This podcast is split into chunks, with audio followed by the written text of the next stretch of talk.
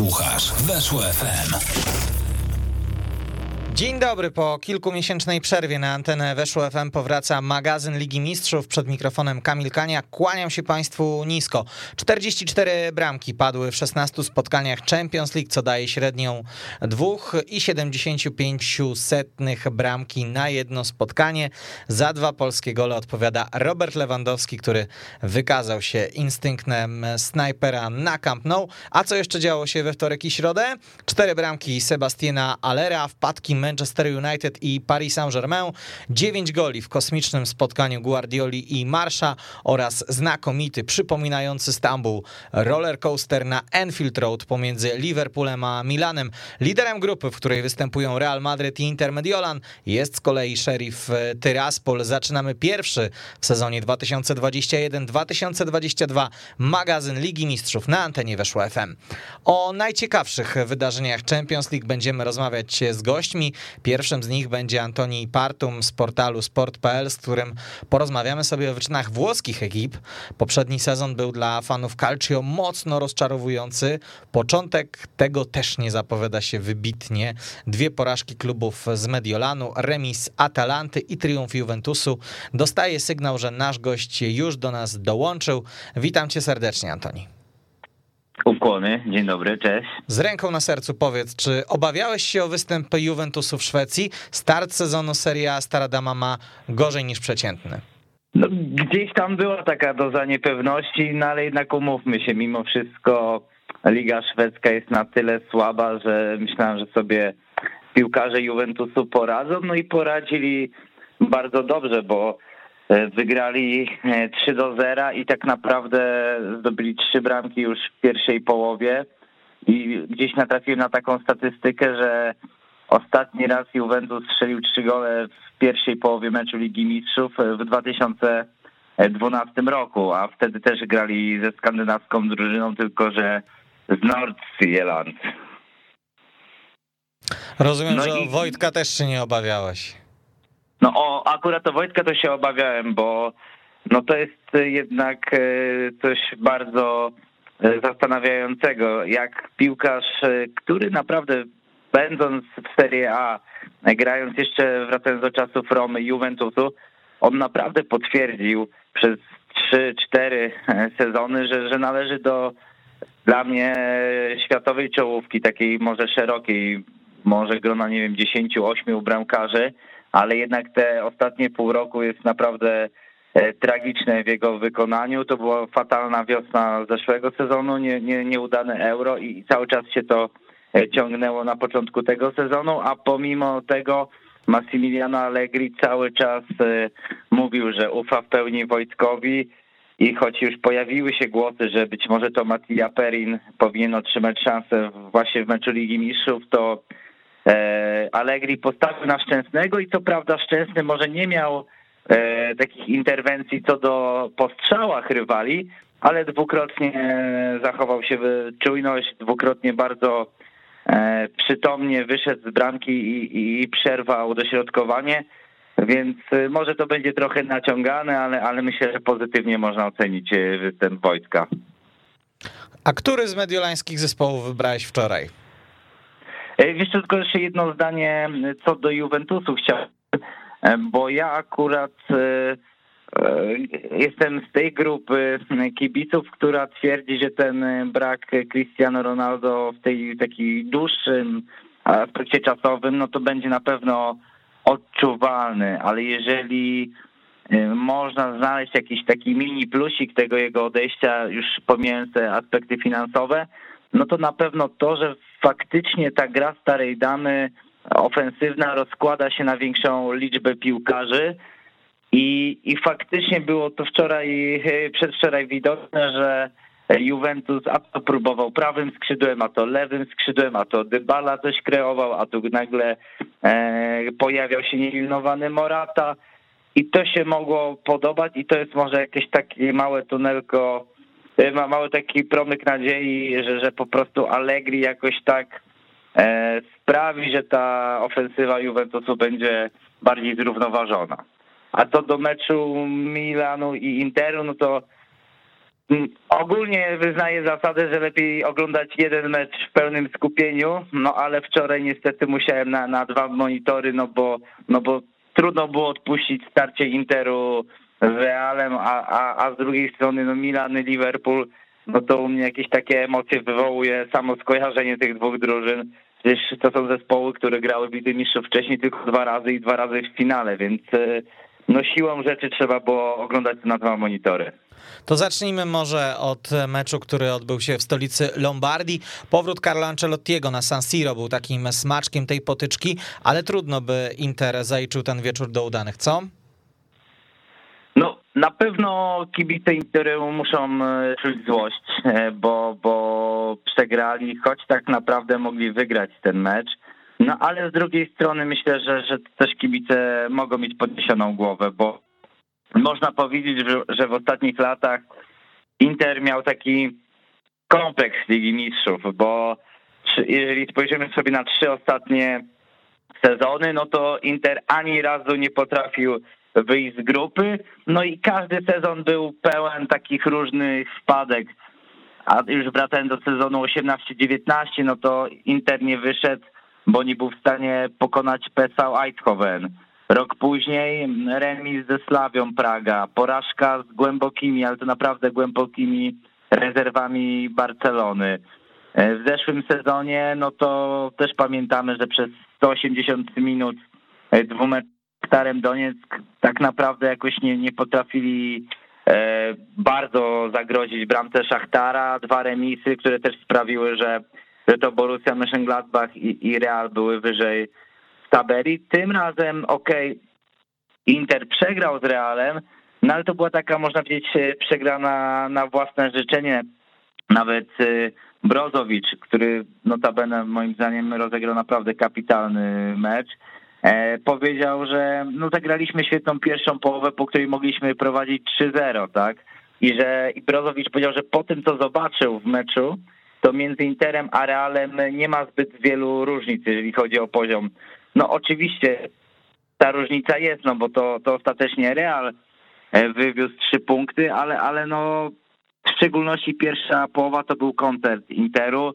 Zabrakło tylko tej finalizacji. Gdyby Dzeko był trochę skuteczniejszy, gdyby Courtois nie bronił tak znakomicie, no to Inter naprawdę, no tak jak mówi Brozowicz, mógł prowadzić nawet trzema bramkami. Fajna jest statystyka, ciekawa expected goals. Inter ma tutaj 2,36, zaś Real tylko 0,90. Więc to pokazuje, że, no, że szczęście sprzyjało królewskim. Czy pomimo letnich roszad, odejścia trenera Conte, Romelu Lukaku czy Ashrafa Hakimiego, twoim zdaniem wyjście z tej grupy jest dla Nera Zurich obowiązkiem? Myślę, że tak. Myślę, że myślę, że tak. W ogóle uważam, że najważniejsze przesłanie wczorajszego spotkania, pomimo tej porażki, to jest takie, że, że istnieje życie po, po Antonio Conte. Latem kibice Interu mogli być naprawdę no, bardzo, ale to bardzo złych humorach, bo nie dość, że odszedł Conte, to odszedł Lukaku, odszedł Hakimi i oczywiście nie da się ich zastąpić jeden do jednego, ale widzę, że władze Interu no jakoś e, z głową i z rozsądkiem e, podeszli do tej rewolucji, no bo Conte został zastąpiony przez Simone Inzagiego. Oczywiście Simone Inzagi, szczególnie na arenie międzynarodowej, no to nie jest e, e, trener tego levelu co Antonio Conte, ale przynajmniej Inzagi no, katował w Lazio Rzym przez wiele lat te, ten, ten ustawienie 3-5-2, więc jak y, objął Inter, no to, to to ustawienie wyjściowe się nie zmieniło. Y, okej, okay. Dumfries nie będzie Hakimim, na razie nie jest Hakimim i, i widać, że jeszcze tam brakuje troszkę e, takiego zgrania, no ale Holender pokazuje, że ma naprawdę duży potencjał w ofensywie i myślę, że, że z tygodnia na tydzień E, będzie coraz lepiej. Z kolejną Lukaku, no to nie da się go zastąpić także, ale myślę, że grając na zmianę Edin Dzeko i, i Joaquim Correa w jakimś tam stopniu e, zastąpią Belga. I, i okej, okay, Inter jest słabszy niż rok temu, ale myślę, że, że nadal to jest mocna ekipa, szczególnie jeśli chodzi o, o defensywę, Szkliniar, Bastoni, no to to naprawdę są piłkarze czy Defray z najwyższej półki, no i ten świetny środek pola, no wczoraj Nicolo Barella, kilka kluczowych podań, kilka kapitalnych e, zagrań, no i to co już mówiłem wcześniej, Brozowicz, który jeśli dobrze pamiętam zanotował 99 celnych podań, no to, to, to naprawdę grając przeciwko Realowi takie liczby to miał może Szawi czy Iniesta, a, a, a przecież Brozowicz jeszcze dużo harował w defensywie, więc myślę, że Inter ma solidne podstawy, solidne fundamenty, no i mimo wszystko no musi wyjść z grupy. Jeżeli nie wyjdzie, no to, to myślę, że, że to będzie no, katastrofa i, i, i żadne odejście Conte, y, Lukaku, Hakimiego tego nie będzie usprawiedliwiało. Nie była to jednak udana kolejka dla klubów z Mediolanu. Z Milanu na największe pochwały, mam wrażenie, zapracował Mike Magnon, francuski bramkarz, ochronił Rossonerich przed kompromitacją. E, to prawda, to prawda. Latem też wszyscy kibice bardzo się bali, e, kibice Rossonerich tego, że no Gigi Donnarumma no nie będzie tak do, do zastąpienia. Oczywiście Mike Menion to, to, to nie był anonimowy bramkarz, bo, bo zdobył, e, zdobył z Lille Mistrzostwo Francji. Jeżeli sobie tam przypomnimy jego takie szczegółowe statystyki, no to one, one też naprawdę robiły wrażenie, ile, ile on tam razy zachował czystych kąt ile, ile miał y, procent jakich wysoki wskaźnik skutecznych interwencji, no ale Mike Menion naprawdę sprawia, że, że, że chyba kibice, oprócz tych obrażonych na Donnarumę, e, to można w ogóle już nie, nie, nie mówić o Włochu, bo, bo Francuz y, no, jest naprawdę, ma papiery na bycie jednym z najlepszych bramkarzy świata, ma kapitalny refleks, świetnie czuje e, w ogóle grę wie kiedy wyjść z bramki, jest cały czas y, ma taką zachowaną przytomność umysłu. Jeszcze jest taki aspekt, na który zwróciłem uwagę, że on bardzo dobrze wznawia grę. Czyli, że to nie są tylko te kwestie, że tak powiem, defensywne, ale on także może się przydać przy konstruowaniu akcji. No wczoraj kilka znakomitych interwencji. Oczywiście najwięcej będzie się mówiło o bronionym karnym, E, i tej dobitce, ale naprawdę Mike Menion e, no, pracu, pracuje na, na swoje nazwisko, ale też trzeba mu oddać, trzeba też oddać defensywie Milanu, że, że, że dobrze grał i Tomori, i Kier, którzy okej, okay, no Liverpool przeważał, Liverpool dominował. No nie, o no, ile się z Kierem to... mogę zgodzić, że tyle z Fika i o Tomorim się nie zgodzę i tu nie chodzi tylko o to samobójcze trafienie.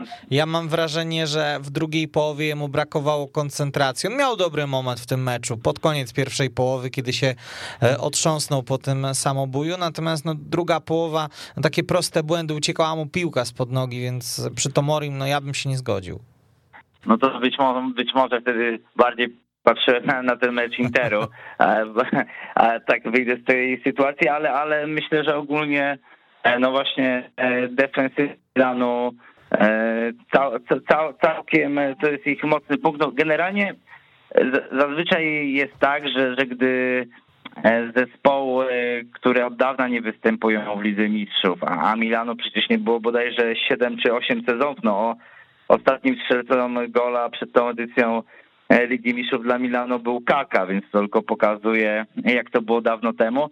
I zazwyczaj takie zespoły, gdy już wracają e, po dłuższej przerwie, no to mają niezwykle trudne e, początki, niezwykle trudne będzie im wyjście z grupy. No i okej, okay, Milan wczoraj przegrał, Milan mógł wczoraj przegrać większą różnicą bramek, ale wydaje mi się, że, że, że to jest klub, który ma wdech na tą Ligę Mistrzów i, i gdzieś pokazuje, pokazał, że mimo wszystko pasuje do tego towarzystwa i myślę, że e, jak już będzie rewanż na San Siro, to, to Milan naprawdę będzie mógł się e, powalczyć, czy to z Atletico, czy, czy z Liverpoolem, bo ta dysproporcja sił jest, ale też nie zapominajmy, nie było Ibrahimowicza, no w ogóle to jest ciekawe. Nie było Ibrahimowicza, który wrócił w meczu z Lazio i, i naprawdę grał bardzo dobrze, więc wszyscy się spodziewali, że od pierwszej minuty zagra Olivier Giroud, który no też właśnie, bardzo bo, dobrze się... Bo mi Oliviera mhm. Giroud brakowało od pierwszych minut tego meczu, albo przynajmniej od początku drugiej połowy, bo mam wrażenie, że gdyby miał więcej czasu, mógłby pomóc Rossonerim z niemocą, bo Rebić klasyczną dziewiątką nie jest, nie jest sępem pola karnego. No właśnie, chciałem powiedzieć, że wydawało mi się, że, że to Olivier Giroud zagra od pierwszej minuty i byłem zdziwiony tym, że, że to w końcu Rebić, ale też trzeba powiedzieć, że Rebić dał dobrą zmianę z Lazio, znaczy dobrze zagrał z Lazio, gdzie, gdzie, gdzie miał asystę. Tutaj też te kilka minut Milanów, tu, tak, e, tam w okolicach 40 którejś minuty, E, też miał bardzo dobre, ale też wydaje mi się, że, że w ogóle ich można byłoby zostawić nawet obok siebie, Rebicia i Giroud, bo, bo obaj są e, piłkarzami, którzy dużo pracują, którzy są zespołowi, także nie musiała to być taka zmiana, do jakiej doszło. Co do Atalanty, to chyba możemy stwierdzić, że zmieniają się niektóre personalia, ale drużyna z Bergamo jak była szalona, tak pozostaje i mecze z jej udziałem to wartość dodana do kolorytu Ligi Mistrzów. No tak, oczywiście. Ja, ja zawsze powtarzam, że, że, że jak kibice włoskiej ligi, każdy pewnie z nas ma tutaj, a czy to kibicuje Interowi, czy Juventusowi, czy Napoli, no ale pewnie gdyby jakiś fanatyk Calcio miał wskazać swój drugi ulubiony zespół, no to myślę, że, że to będzie właśnie Atalanta. E, ten mecz z Villarrealem te, też, też był tak szalony, cztery gole, dużo się działo, ale wydaje mi się, że mimo wszystko my wciąż nie, nie oglądamy takiej Atalanty, takiej machiny, która już pracuje na najwyższych e, obrotach, ale bo to jest coś, co można już obserwować od lat, bo E, od kilku sezonów jest tak, że te drużyny Gasperiniego, e, właśnie zwłaszcza Atalanta, rozkręcają się dopiero późną jesienią, a tak naprawdę dopiero zimą e, włącza im się ten tryb beast mode, kiedy po prostu przyjeżdżają się jak walcem po, po swoich rywalach, dlatego cieszę się z tego punktu dla Atalanty, bo, bo, bo wiem i jestem niemal przekonany, że że w tej drugiej części e, że, że w kolejnych tygodniach ta drużyna będzie tylko rosła. Wystarczy przypomnieć, e, już nie pamiętam, czy to było rok temu, czy dwa lata temu, kiedy Atalanta po pierwszych trzech meczach grupowych miała zero punktów, po czym e, wszystkie mecze rewanżowe wygrała i, i awansowała do tej fazy pucharowej. No zresztą dwa lata z rzędu w Lidze Mistrzów i dwa razy wyszła awansowała do jednej ósmej finału, także myślę, że, że i w tym sezonie Atalanta będzie mogła o tym powalczyć, ale jak mówię, no pełny, pełno, pełną, piękny, pełną piękność tej drużyny dopiero pełno piękno dostrzeżemy za, za kilka tygodni. Antoni, na koniec e, prośba do ciebie. Dokończ zdanie. Ligę Mistrzów w sezonie 2021-2022 wygra Oj, oj, oj, czekaj, tak z grubej rury mnie tutaj wziąłeś, no to muszę przemyśleć. E, stawiam na... O, mogę aż trzy zespoły, czy to jest... E, zepsuje zabawę? Zepsujesz zabawę. No dobra, no Rozum podpowiada, że Bayern, ale, ale mam tam jeszcze jednego cichego faworyta, ale to już, to już może dla ciebie zachowam, bo, bo teraz wyjdę na wariata, jak to głosi. Także o, niech czyli, będzie Bayern. Czyli musi być ciekawie. E, rozliczymy się pod koniec sezonu z tego typu. Antoni Partum ze Sport.pl był z nami. Dziękuję ci bardzo za rozmowę. Dziękuję. Ale też, też uważam, że, że tutaj pan Allegri może się coś stworzyć z tego Juventusu i nie będzie jakiegoś tego obciachu jak, jak w poprzednich sezonach. Pomimo, że, że, że ta sytuacja na dzisiaj nie wygląda kolorowo, to, to myślę, że może w marcu, w kwietniu będzie znacznie lepiej. Zobaczymy. Dziękujemy Ci bardzo raz jeszcze i pozdrawiamy. Do naszej dyskusji dołączy za chwilę kolejny ekspert. Tym razem zasięgniemy opinii o klubach Premier League, które przecież samodzielnie rozstrzygały kwestie Pucharu Europy w dwóch z trzech ostatnich sezonów. Dwa lata temu Liverpool był lepszy od Tottenhamu, a kilka miesięcy temu Chelsea pokonała Manchester City. Tak, Państwo się już domyślacie. Będziemy sobie rozmawiać za chwilę z Maćkiem Markiem Łuczakiem z TVP Sport. Czekamy w tej chwili na połączenie z naszym ekspertem. Jeżeli chodzi o angielskie drużyny, które występują w Lidze Mistrzów, oczywiście mamy ten duet finalistów z poprzedniego sezonu Chelsea i Manchester City, ale są także Liverpool i Manchester United, więc tych tematów przy okazji mm, angielskich e, zmagań w Lidze Mistrzów również nie brakuje. No i za moment sobie sprawdzimy, co zrobiło największe wrażenie na e, Maćku Czaku, który jest już z nami. Dzień dobry, Maćku. Cześć, witam. No, jako się słowo rzekło, które spotkanie zrobiło na tobie większe wrażenie? Liverpool Milan czy Manchester City razem Balsport Lipsk? Liverpool Milan ze względu na atmosferę na Anfield. To jednak e, w Liverpoolu tę Ligę Mistrzów traktują zdecydowanie wyjątkowo. Tam jest pełen stadion, tam jest taka no wyjątkowa atmosfera w te wtorkowe albo środowe wieczory, więc tak sobie w ogóle wczoraj pomyślałem, że jakby europejskie puchary no, trzeba było rozgrywać na jednym stadionie i, i miałby być wybrany właśnie taki jeden obiekt, to wydaje mi się, że Enfield idealnie by pasowało do tych europejskich pucharów. Byłeś przekonany w przerwie meczu na Enfield, że Liverpool to spotkanie wygra, bo ja takie przeczucie miałem. Derec zdominowali Milan, a te bramki Rossonerich, no mam wrażenie, były jednak trochę dziełem przypadku, jakiegoś błędu w systemie.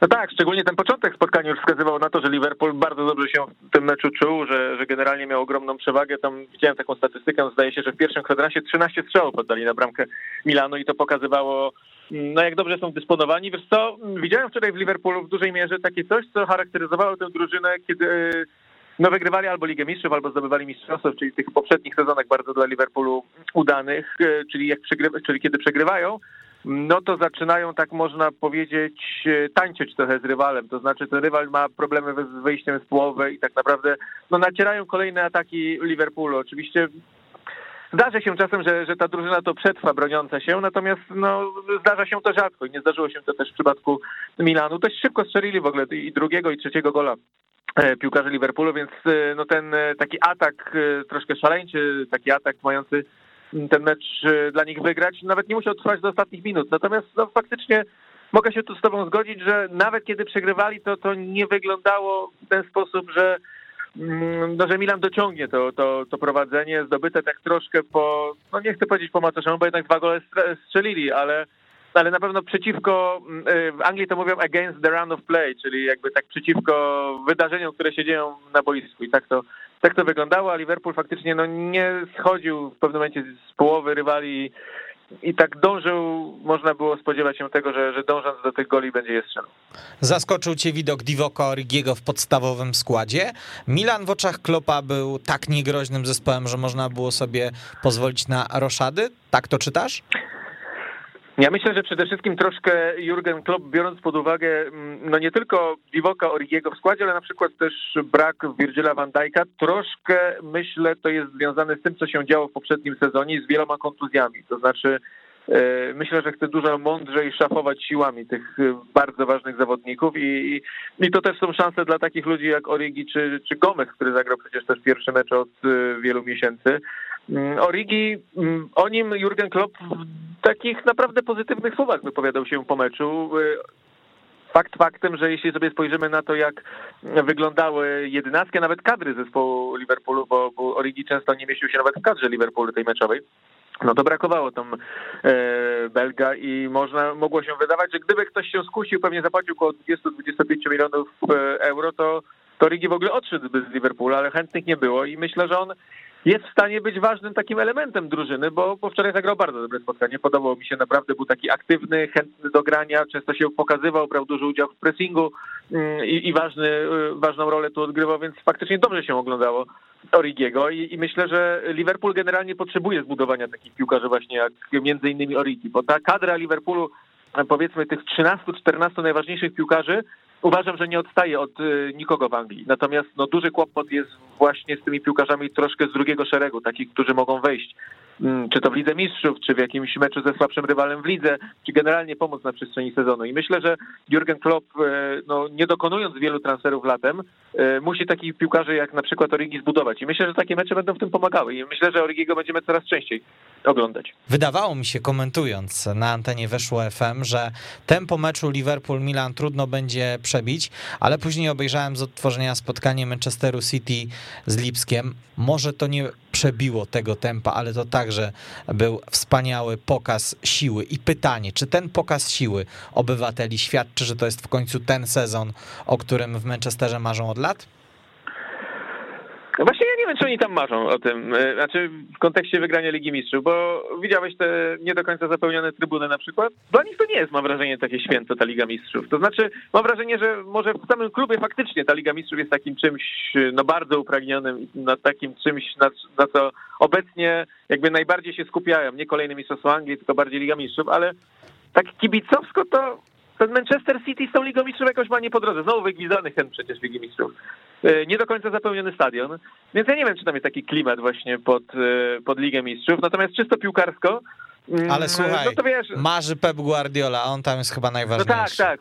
Pep Guardiola na pewno, w klubie też, no bo myślę, że zatrudniając Guardiola jednak, e, oni już Mistrzostwa Anglii mieli mm, po wielu latach zdobyte, więc to nie był ten taki najważniejszy cel, tylko celem oczywiście była Liga Mistrzów, więc tak, czysto sportowo na pewno dla nich Liga Mistrzów jest teraz najważniejsza. Mm, no nie, nie ośmielę się mówić po pierwszym meczu wygranym w takim dosyć swobodnym stylu, bardzo dobrze w ofensywie zagranym meczu, e, czy to jest ten sezon. Ja tak jak sobie robiłem e, na potrzeby tutaj strony naszej TVP Sport taki power ranking, to umieściłem City na trzecim miejscu, za Chelsea i za PSG, więc E, no dla mnie nie są w tym momencie takim e, kandydatem numer jeden, ale oni oczywiście muszą być w tym takim gronie ścisłym e, kandydatów do, do wygrania, ale to no, są dopiero początki tak naprawdę. Wszystko się przecież będzie rozgrywało na mm, wiosną, być może, być może nawet pojedynczym meczu, tak jak przecież w finale z Chelsea, ale taki, takie na pewno dobre wejście. Pokaz siły, pokaz tego, że bardzo dobrze gdzie Grealish debiutował w europejskich puarach. To pomyśleć, gość kupiony za 100 milionów funtów to był dla niego debiut w europejskich puarach. On ma już 26 lat. To też ja się czasem łapię, że Grealish dla mnie jest takim jeszcze dosyć młodym zawodnikiem. On już w sumie jest przecież takim zawodnikiem, który od wielu lat yy, grał w Aston Villa, więc dla niego to debiut pokazał się naprawdę z bardzo dobrej strony. Bardzo mi się podoba. Wrócił Kevin De Bruyne do gry. To też jest ważny ważna wiadomość dla, dla całego zespołu i wrócił tak naprawdę na, na wysokim poziomie, więc no taki optymistyczny, fajny mecz. Generalnie skuteczność Manchesteru City, duża liczba strzelanych, zdobywanych bramek na początku sezonu, 5 z Arsenalem, 6 z Lipskiem, no to naprawdę robi, robi wrażenie, no ale w kontekście Ligi Mistrzów, no to te najważniejsze rzeczy to się będą działy pewnie dla nich na wiosnę, nie, a nie teraz. No właśnie, pytanie na ile też miarodajna jest ta wygrana, bo RB Lipsk zanotowało bardzo słaby start, sześć meczów, dwa zwycięstwa, w tym jedno Właśnie mówimy o tym, ile goli strzela City, a Lipsk przyjął w przeciągu kilku dni cztery od Bayernu i sześć od City, to takie takie ciężkie, ciężkie pewnie ciosy. No właśnie. Po znakomitym redebiucie w lidze Cristiano Ronaldo dołożył też bramkę w Lidze Mistrzów, ale nie wystarczyło to na Young Boys Berno. Sądzisz, że w grupie, w której e, grają także Atalanta i Villarreal, Czerwone Diabły mogą mieć problem z awansem? Nadal tak nie uważam, e, bo myślę, że mają po prostu lepsze, lepsze zespoły niż e, i Villarreal i Atalanta, ale Manchester United ma coś takiego w sobie, że on lubi robić sobie kłopoty w tej fazie grupowej. No przecież oni rok temu nie awansowali z fazy grupowej. Generalnie bardzo słaby bilans ma Ole Gunnar Solskjaer w Lidze Mistrzów jako trener Manchester United, bo ostatnio widziałem taką statystykę, cztery zwycięstwa, siedem porażek, no to biorąc pod uwagę, jakie ambicje ma ten zespół i jaką markę ma ten klub, no to, to jest bardzo słaby wynik.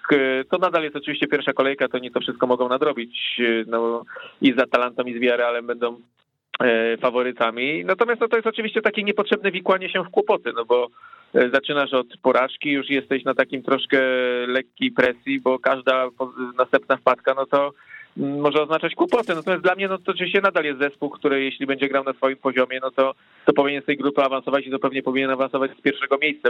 Nie podobało mi się trochę zarządzanie meczem Manchester United, bo tak, e, bo oczywiście grali w 10 na 11 przez większość meczu, to, mm, to nie jest łatwe, ale od razu sobie przypominam, jak grała na przykład Chelsea z Liverpoolem, czyli z teoretycznie dużo lepszym rywalem w lidze, kiedy mm, kiedy też e, wtedy Rhys James dostał czerwoną e, kartkę i oni potrafili całą drugą połowę rozegrać naprawdę taki mecz, bym powiedział, 10 na 11 to bardzo wyrównany. Momentami w ataku byli groźni i, i naprawdę dla mnie to był taki trochę wzór tego, jak grać w, w 10 z całkiem niezłym rywalem. Manchester United grał z, no, z przeciwnikiem o mniejszym potencjale, no bo jednak jak Boys Berno to, to zespół z troszkę innej półki niż, niż United, a oni dali się bardzo zepchnąć, bo przecież to nie tylko stracone gole, oczywiście ten drugi gol to stracone po indywidualnym błędzie, więc tutaj nawet nie wiem, czy ta liczba zawodników miała jakiekolwiek znaczenie, tam po prostu Jesse Lingard zagrał bardzo źle i trochę wystawił piłkę e, piłkarzowi Young Boys, no ale z przebiegu meczu generalnie to źle wyglądało, gdybyśmy sobie spojrzeli statystyki,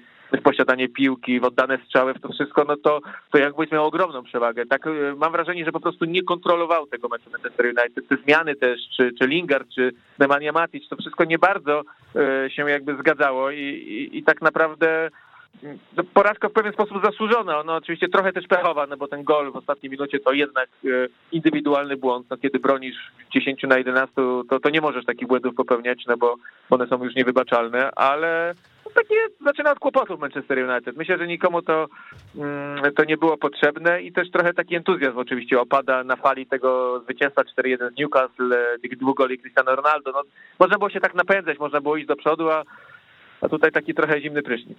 No, z drugiej strony może lepiej zacząć od wpadki, bo przypominam sobie poprzedni sezon United w Champions League. Tam były trzy wygrane w czterech pierwszych meczach na rozkładzie PSG, triumf 5-0 nad Lipskiem, a na koniec trzecie miejsce w grupie. Może tutaj tak, będzie wpadka, ale happy end.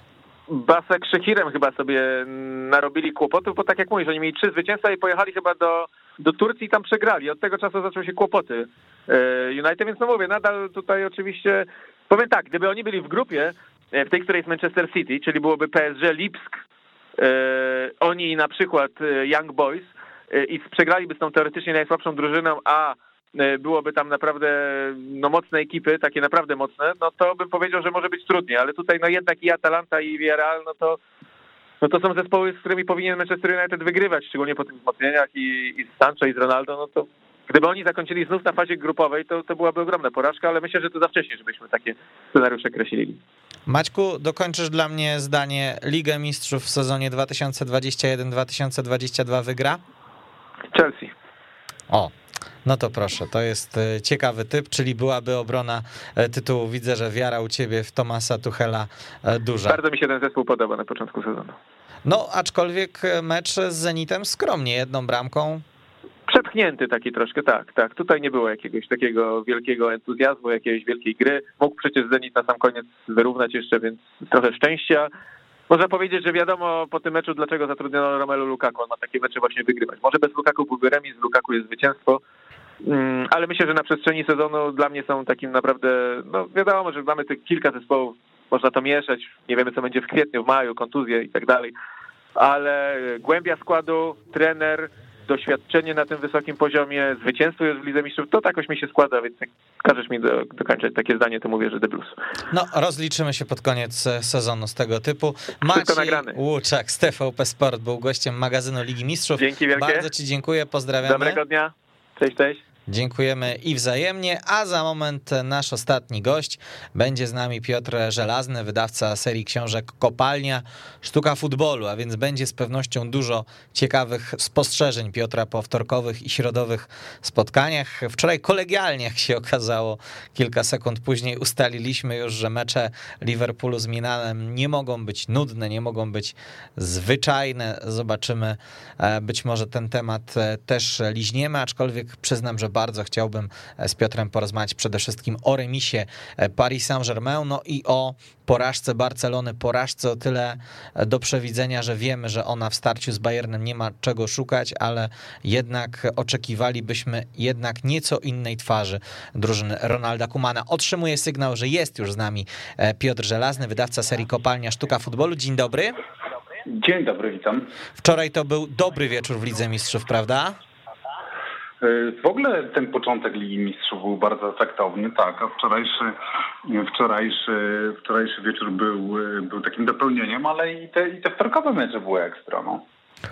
Krótko o tym meczu Zenfield na początek, bo przyznam, że dla ciebie przygotowałem nieco inne tematy. Nie masz wrażenia, że mecz miał wielki ładunek emocjonalny, ale poza fragmentem od 35, może 40 do 50 minuty to grał właściwie e, jeden zespół, bo mam wrażenie, że mimo tej świetnej końcówki pierwszej połowy i niezłego startu drugiej, Milanowi po prostu brakowało argumentów z przodu brakowało argumentów, ale jak też popatrzymy, kogo w Milanie zabrakło, tak, czyli no przede wszystkim Zlatana Ibrahimowicza, no to, e, to rozumiemy, dlaczego tak to wyglądało, bo oczywiście absolutnie masz rację. No, wynik e, i, i ten ładunek emocjonalny, o którym mówisz, był znacznie poważniejszy niż, e, niż gra, tak? Ale, ale oczywiście Liverpoolowi Milan napędził stracha.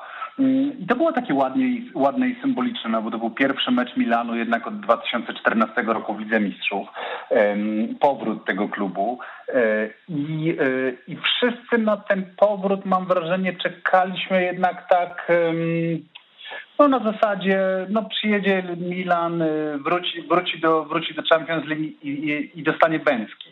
A, a, a jeszcze taki ten, ten, ten mecz na początek, tak właśnie z Liverpoolem, no wszyscy pamiętamy słynny finał w Stambule, zresztą e, e, i ty i ja o, o tym żeśmy tweetowali i, i, e, i odnosili się do tego spotkania.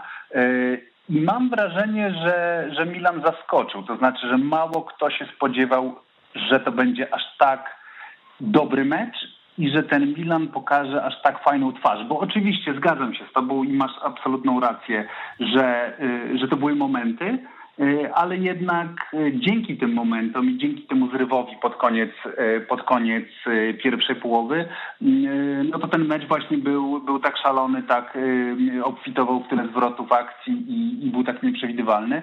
Jeszcze co warto zauważyć, to ten Milan jednak to była bardzo, bardzo, bardzo młoda drużyna. Tak? To znaczy, że mhm. gdzieś, gdzieś, gdzieś przeczytałem, że e, tylko, tylko, e, tylko Red Bull Salzburg wystawił w tej kolejce młodszy zespół e, od Milanu. Więc, więc to taki fajny powrót. Tak jak powiedziałem, to jest powrót, który mm, jakby to powiedzieć, no mimo wszystko nie wlewa optymizm i, i nadzieję w, w, serca, w serca kibiców Y, i Serie A, ale przede wszystkim oczywiście, oczywiście Milan. No, z pewnością Milan, szczególnie u siebie, będzie mógł napędzić e, stracha chociażby Atletico, z którym zagra za dwa tygodnie. E, kiedy ogłaszano podpisanie kontraktu przez Leo Messiego z Paris Saint-Germain, nie brakowało takich głosów, że Liga Mistrzów to już właściwie należy do podopiecznych Mauricio Pochettino. Kwestia tylko, kogo oni pokonają w finale. Tymczasem w pierwszym w historii meczu tercetu Neymar, Messi, Mbappé w pierwszym składzie zaledwie jedna bramka w dodatku Andera Herrery i zaledwie remis w Brugi. Nie ma kto nosić fortepianu dla tych paryskich gwiazd, czy w czym twoim zdaniem leży problem? Y, tak, no ja mam wrażenie, że, że ci wszyscy, którzy wręczali już te, to trofeum y, PSG, mm, to mimo wszystko nie, nie były osoby, które y, z całym szacunkiem oczywiście, ale to nie były osoby, które mm, jakby to powiedzieć ładnie, znają się na piłce? Ja mam wrażenie, że to były osoby, które nie pamiętają galaktycznego Realu Madryt. Galaktycznego Realu Madryt przede wszystkim, chociaż, chociaż oczywiście ja mam wrażenie, że mimo wszystko w Galacticos było jednak nawet więcej tych, e, tych, tych wspaniałych postaci. No ale tak, no do brzegu, do meritum. E, e, wiadomo, że na takim poziomie jak Liga Mistrzów, Mm, no nie wystarczy mieć trzech gwiazdorów, czterech gwiazdorów czy pięciu gwiazdorów. E, taki poziom jak Liga Mistrzów, e, e, drużyny grające w, w, Champions League potrafią i się odpowiednio bronić, i odpowiednio przesuwać i być odpowiednio zorganizowane. Mm, I na tym polega prawdopodobnie w ogóle największy postęp futbolu, no to, no to właśnie na tym, że, że dzisiaj taktyką, odpowiednią organizacją gry i, i, i takimi w cudzysłowie sztuczkami trenerskimi mm, jesteśmy w stanie zniwelować e, tę przepaść w umiejętnościach. E, w ogóle jak popatrzymy na, na Mauricio Pochettino jako na trenera, no to to jest trener, który e, żyje z, z absolutnie jednego. No to jest trener, który żyje z pressingu. Pressing to jest jego, to jest jego idea, no to jest, to jest taki być może sumie tak naprawdę największy uczeń Bielsy. No bo oczywiście mówimy o tym, że Guardiola jest, jest uczniem Bielsy, ale, ale Guardiola mam wrażenie jest bardziej Bielsa dla niego jest bardziej inspiracją, to znaczy on bierze ten, ten, ten fundament od Bielsy i potem, i potem to przetwarza bardzo po swojemu. A, a, a Pochettino no to jest jednak taki, taki prymus, to jest taki wzorowy uczeń Mar Marcelo Bielsy jednak. Był u niego piłkarzem, później, później był u niego na stażach i widać, widać że, że, ta, że, ta drużyn, że drużyny Pochettino grają ten futbol futbol Bielsy, szczególnie w tym momencie pressingu. No i cóż, no i dostajemy trenera, który kocha pressing i który uważa, że pressing to jest yy, yy, klucz do zwycięstwa we wszelkich, we wszelkich rozgrywkach, meczach itd., tak itd. Tak I dostaje drużynę, nie chcę nazywać ich rozkaproszonymi gwiazdami, no bo to by byłoby nieuczciwe, no ale dostaje drużynę graczy, którzy niekoniecznie w tym pressingu widzą wartość najwyższą. Dostaje drużynę graczy, którzy jednak mimo wszystko chcą grać ten taki futbol po swojemu y, i którzy niekoniecznie chcą się rzucać na, na rywala y, im do gardeł i tak strasznie ciężko pracować pracować w defensywie.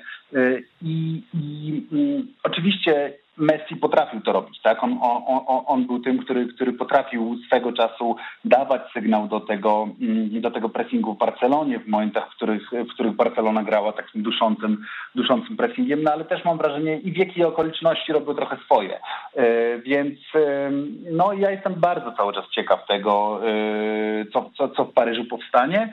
Yy, na razie fal start, aczkolwiek też jak patrzę, wiesz, na te wszystkie mm, opinie, które się pojawiają i czy to przy PSG, czy przy Manchesterze United, to mam wrażenie, że, że jednak naród piłkarski uwielbia, uwielbia od ściany do ściany. No jakby to była jednak pierwsza kolejka. Warto pochwalić Brugię. No jakby to, to był naprawdę dobry mecz w wykonaniu Brugi. Oczywiście widziałem jakieś takie bardziej obszerne, obszerne skróty. Jednak byłem wczoraj e, e, e, całkowicie pochłonięty tam innymi meczami, ale, ale i piłkarze PSG chwalili Brugię. I, I ja tak patrzę w ogóle na to, jak ten zespół jest zbudowany e, i no to jestem pełen wrażenia, e, e, bo jestem pod ogromnym wrażeniem. Pamiętam strzelec gola Vanaken, tak, dla, mhm. dla, dla Brugi. Ja pamiętam doskonale czasy, kiedy on był transferowany z Lokeren do Brugi tuż przed meczami ze Śląskiem Wrocław. Wtedy żeśmy go opisywali właśnie jako taką wielką gwiazdę, wschodzącą kolejną gwiazdę belgijskiej piłki. No i Popatrzmy na to w ten sposób. No dzisiaj on dalej jest w Brugi, ma 29 lat, jest reprezentantem Belgii. Okej, okay, nie jest pierwszoplanowym reprezentantem Belgii, ale jednakowoż jest reprezentantem Belgii. Y, I ta Brugia potrafi go cały czas utrzymać. Jak sobie przeniesiemy to na polskie realia, no to u nas, no wiesz jak to u nas wygląda doskonale, tak? No u nas 20-letni zawodnik, który trzy razy kopnie piłkę jest natychmiast wytransferowywany gdzieś, prawda? Zaraz gdzieś odchodzi y, i albo mu się uda, albo mu się nie uda, bardzo często mu się nie udaje mm, a w takiej brugi potrafili zbudować zespół wokół tego Vanakena, tak? Potrafili zrobić tak, że on, że on chciał zostać w tej brugi e, i, e, i dzisiaj dalej tam e, jest kapitanem i, i pierwszoplanową postacią, więc, więc tej brugi należy się, się, się sporo szacunku.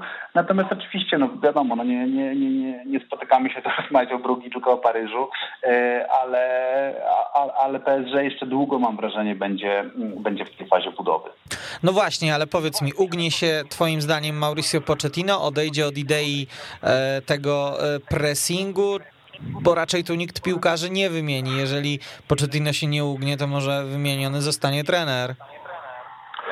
Nie wiem, właśnie to jest to, jest to, co, to, jest to o czym mówiłem, no, że, że jest zdecydowanie za wcześnie, żeby coś takiego mhm. mówić. I yy, yy, wydaje mi się, że to byłoby znaczy, jeśli ktoś w Paryżu faktycznie już teraz rozpatruje zmianę trenera, no to znaczy, że faktycznie y, dożyliśmy jakichś takich bardzo dziwnych czasów, aczkolwiek nie, nie zdziwiłbym się specjalnie, gdyby już to rozpatrywano, tak? Aha. Mm, natomiast wydaje mi się, że, że w momencie, w którym w tej chwili został, Pochettino jest cały czas świeżym trenerem w, w, w Paryżu y, i ja bym po prostu dał mu czas. Y, oczywiście wiadomo, że on nie będzie rozliczany z z Mistrzostwa Francji, nie będzie rozliczany z Pucharu Francji, będzie rozliczany wyłącznie z tego, czy jak daleko zajdzie w Lidze Mistrzów. No i yy, wiesz, ale, ale, ale prawda jest taka, że, że to, co dzisiaj widzimy, to, to w marcu to może być zupełnie inne PSG.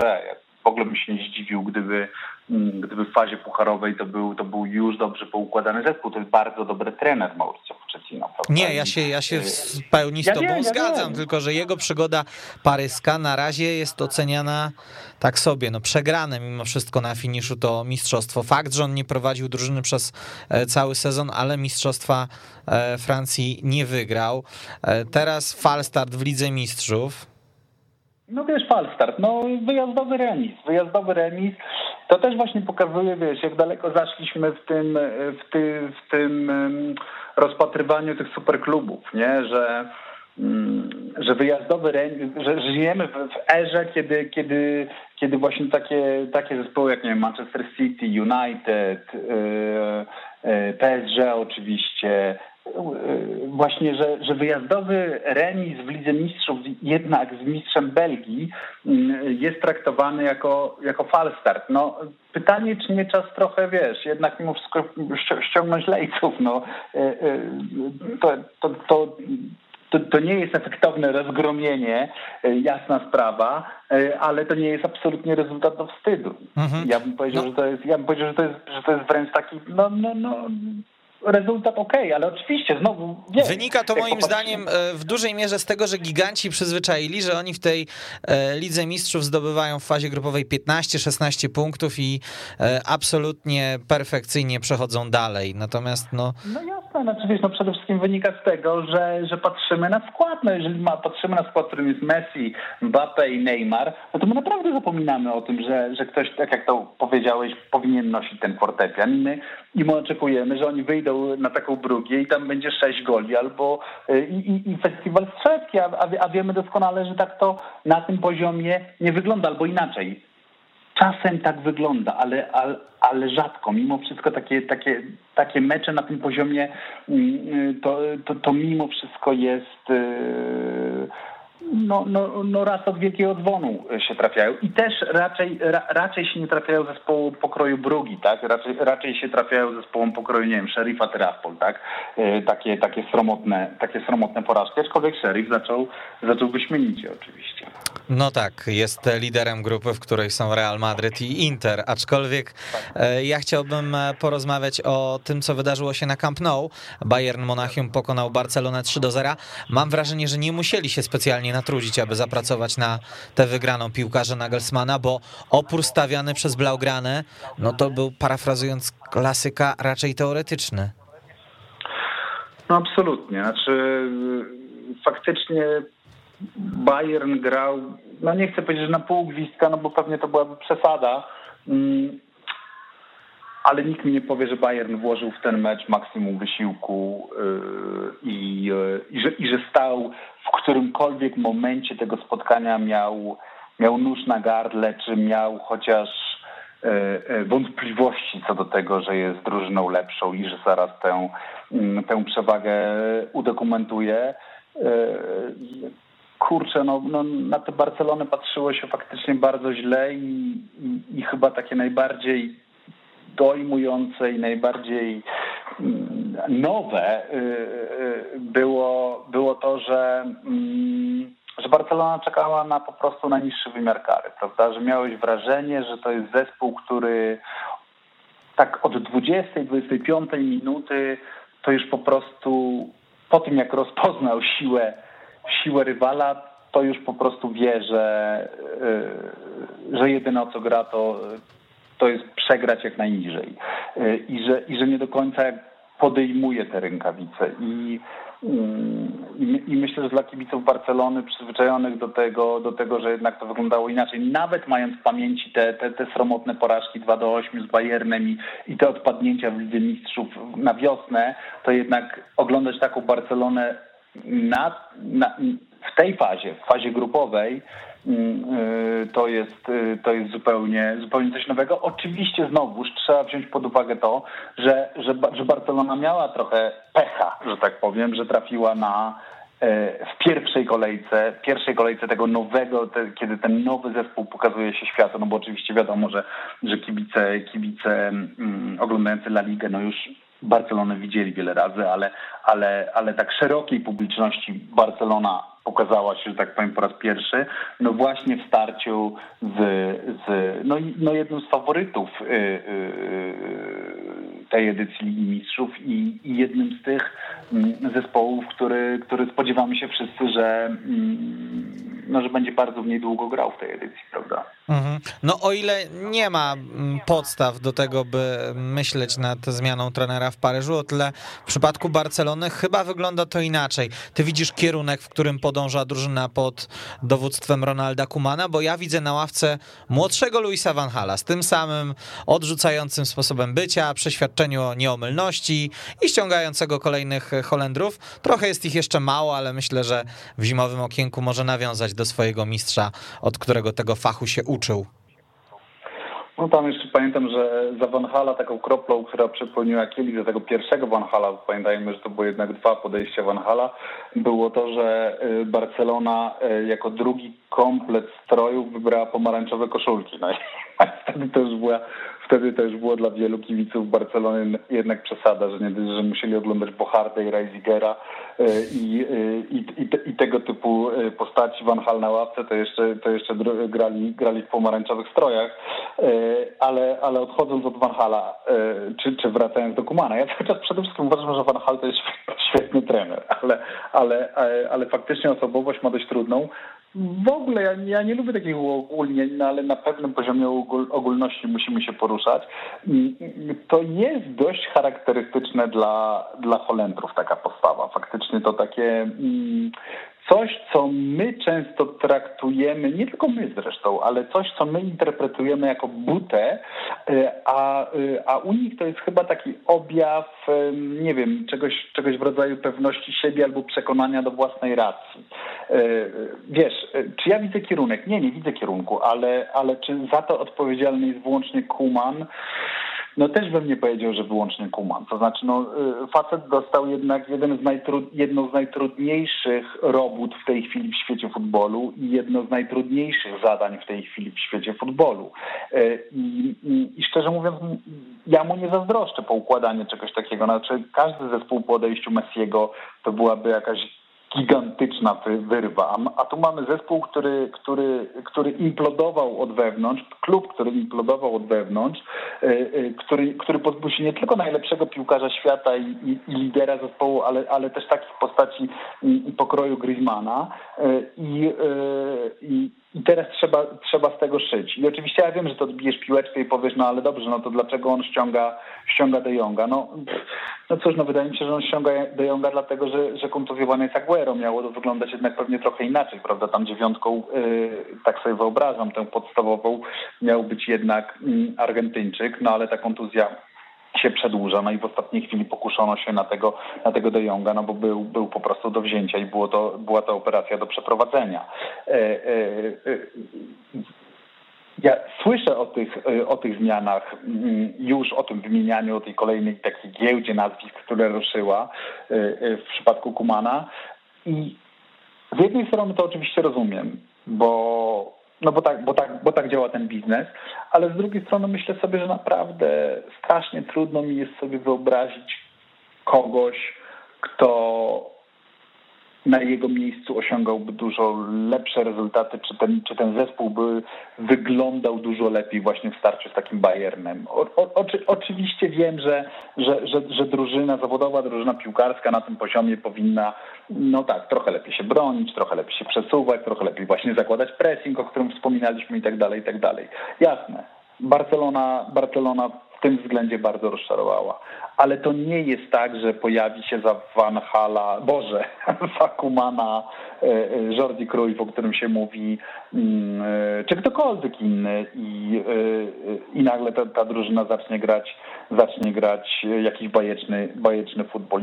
Nie chce mi się w to wierzyć. Aczkolwiek oczywiście Jordi Cruyff to jest fajny kierunek, to jest fajny, to, to jest ciekawa postać, no tylko żeby, żeby, żeby to się nie skończyło trochę tak jak jego przygoda piłkarska w, w, w Barcelonie, prawda? No miał być, miał być następcą Cruyffa, e, dostał od ojca kilka szans, pojawił się kilka razy w zespole, ale, mm, ale nic wielkiego e, e, nie osiągnął, no bo był po prostu za słabym piłkarzem. No teraz, teraz tak tęsknił w Barcelonie za, za kimś, na kim będą mogli ten nowy, tę nową drużynę, ten nowy pomysł, to, to odrodzenie budować, no że pomysł padł na, pada powoli, no bo nie można mówić, że padł, no bo to jest wszystko spekulacje, ale że pada na, na, na młodego Cruyffa. No i ja się boję, że to też może być tro, trochę za duże buty jednak. Mhm.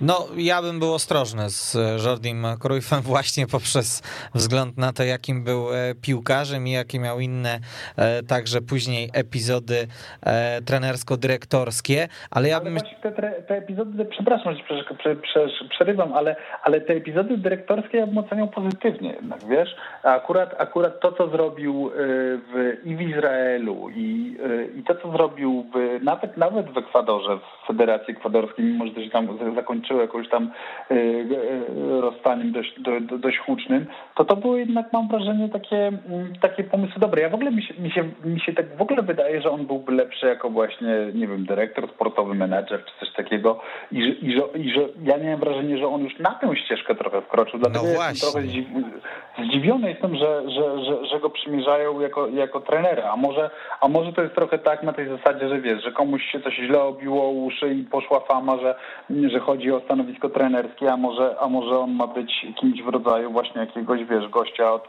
od, budowy, od budowy tam pionu sportowego. Nie wiem, nie wiem.